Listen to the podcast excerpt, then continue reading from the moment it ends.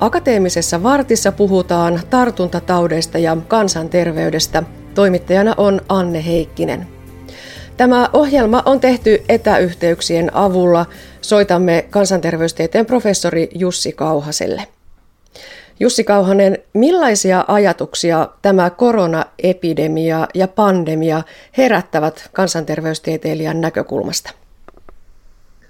No totta kai herättää hyvin monenlaisia ajatuksia, niin kuin meissä kaikissa.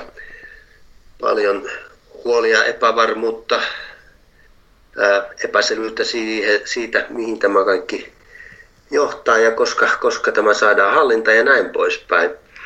Toisaalta kun ajatellaan ylipäänsä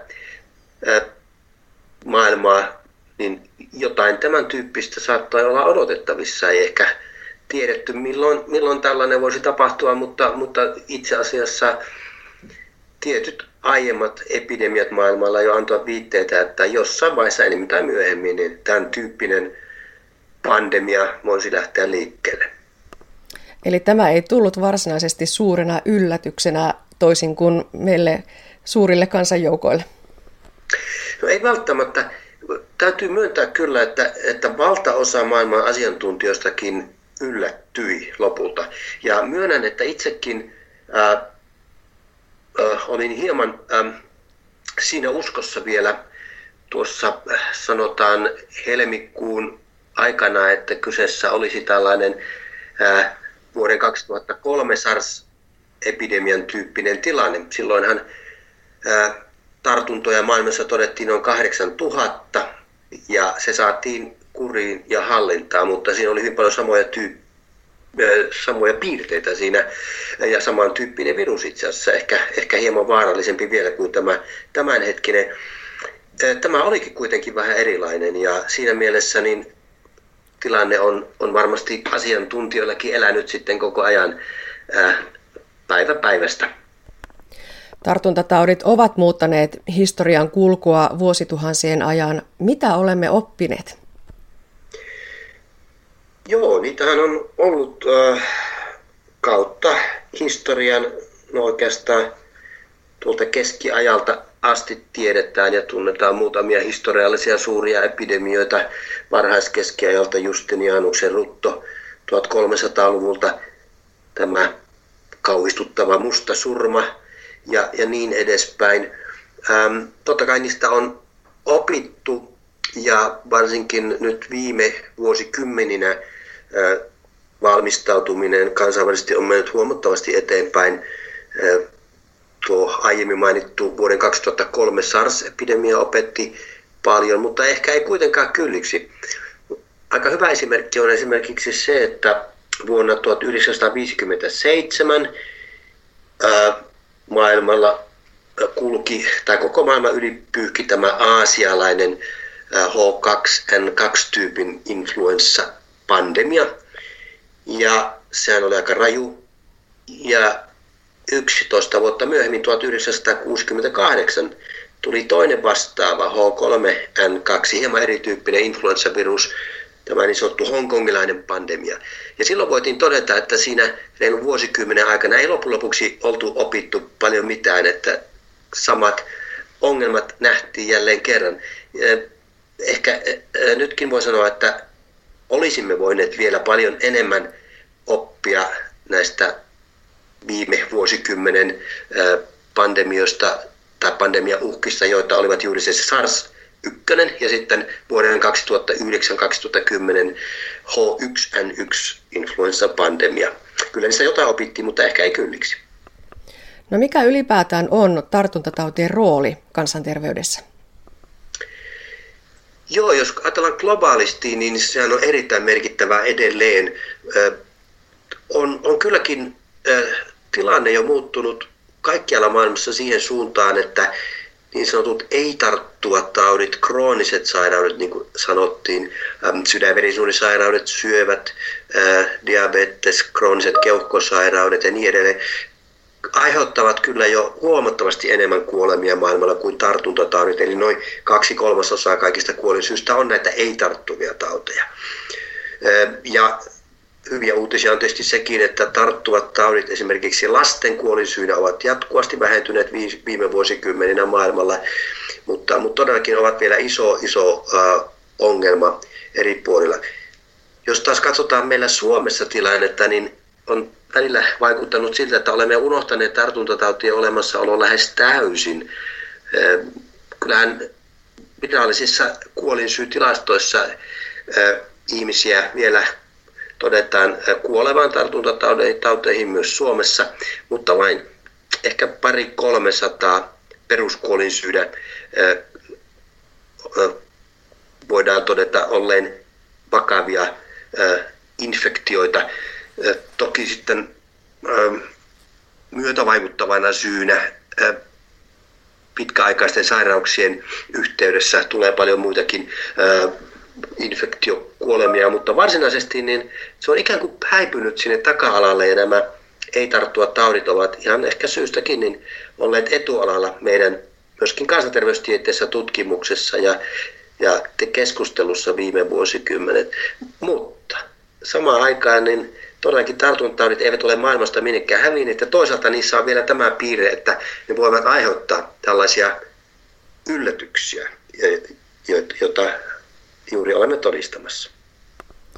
Tartuntataudeilla sanana on aika ikävältä kalskahtava maine. Muistamme ruton, muistamme mustan surman. Mitä Jussi Kauhanen tartuntataudit ylipäätään ovat?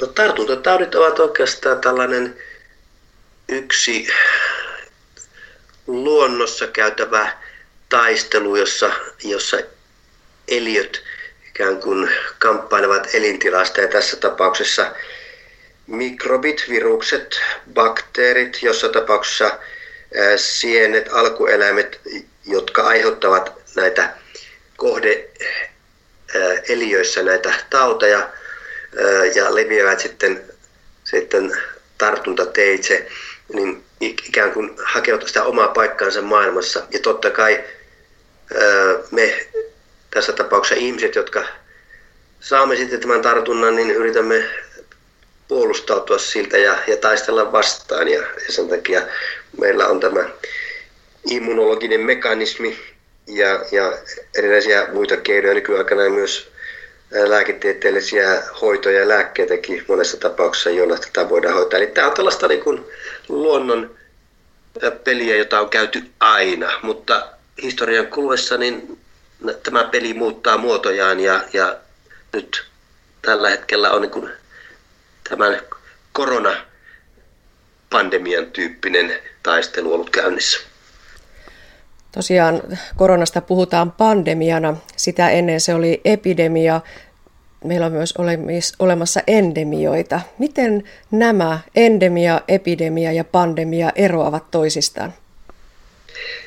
Joo, ää, epidemia on yleiskäsite, ää, joka viittaa sellaiseen taudin esiintymiseen, äkilliseen ää, tavanomaista suurempaan esiintymiseen tietyssä väestössä tietyllä rajatulla ajanjaksolla. Ja endeminen, endemia tai endeminen tauti puolestaan on sellainen, joka on jollakin alueella niin kuin jatkuvasti varsin yleinen tyypille. Se voi olla silloin myöskin ei tarttuva tauti. Myös kroonisista sairauksista puhutaan joskus endeemisinä, jos ne ovat jollakin alueella hyvin yleisiä. Tai sitten tämä endeminen tauti voi olla jollakin tietyllä rajatulla alueella esiintyvien pienempien epidemioiden sarja. Epidemioita tulee ja menee jollakin alueella, ne ovat sille alueelle tyypillisiä eli endemisiä. Mutta pandemia on sitten hyvin erityislaatuinen epidemia, joka, jolla on myös useampia määritelmiä. Ehkä sellainen väliämääritelmä on se, että se on epidemia, joka pyyhkäisee koko maapallon ympäri maan osasta toiseen. Ja tämä välien määritelmän mukainen jokainen kausi influenssa, ne koetaan vuosittain, ehkä niitä on jopa pari kolme erityyppistä influenssavirusta, jotka joka vuosi kiertävät maailman, niin väljästi ajateltuna ne kaikki olisivat pandemioita, mutta sitten on tämä tiukempi määritelmä,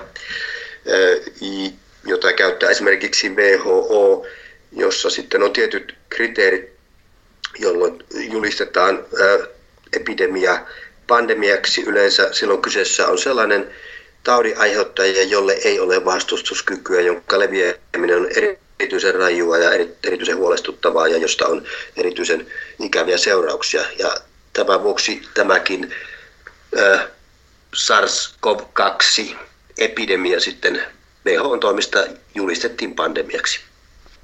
Niin, mitä erityistä tässä koronaviruksessa ja nyt tosiaan käynnissä olevassa pandemiassa on? No se on monella tapaa eh, erityinen. Toisaalta siinä on paljon piirteitä, joita on jo nähty aiemmissa epidemioissa. Sehän on koronavirus, joka sen aiheuttaa. Koronaviruksia kulkee koko ajan joukossamme. Tällaisia lievempiä tauteja aiheuttavia tai ihan oirettomina pysyviä koronaesittymiä. Me tiedämme viime vuosikymmeniltä nämä pari aiempaa hyvin vakavaa koronaepidemiaa, SARS ja sitten MERS, joka lähinnä tämä MERS viime vuosikymmenen aikana vuodesta 2012 asti on esiintynyt lähinnä tuolla Lähi-idässä ja Arabian niemimaalla. Se on hyvinkin paljon vielä vaarallisempi, mutta ei onneksi ole levinnyt sitten laajemmalle.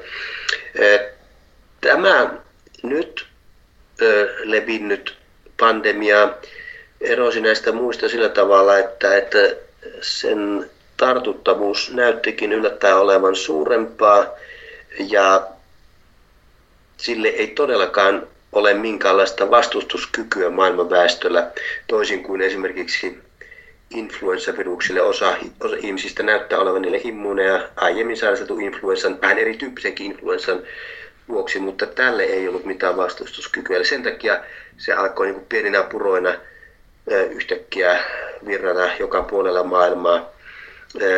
Se on tietysti myös ikävä ollut siltä kannalta, että, että siihen liittyy yleensä muutaman päivän tai, tai jopa viikon puolentoista mittainen oireeton alkujakso, jolloin ihminen voi levittää tietämättään tätä virusta ilman oireita. Ja tietenkin on myös näitä tapauksia aika paljon, ehkä paljon enemmän kuin on, on äh, alun pitäen uskottukaan, että äh, virus ei itse asiassa aiheuta juuri mitään oireita ja ihmiset sitä kantavat.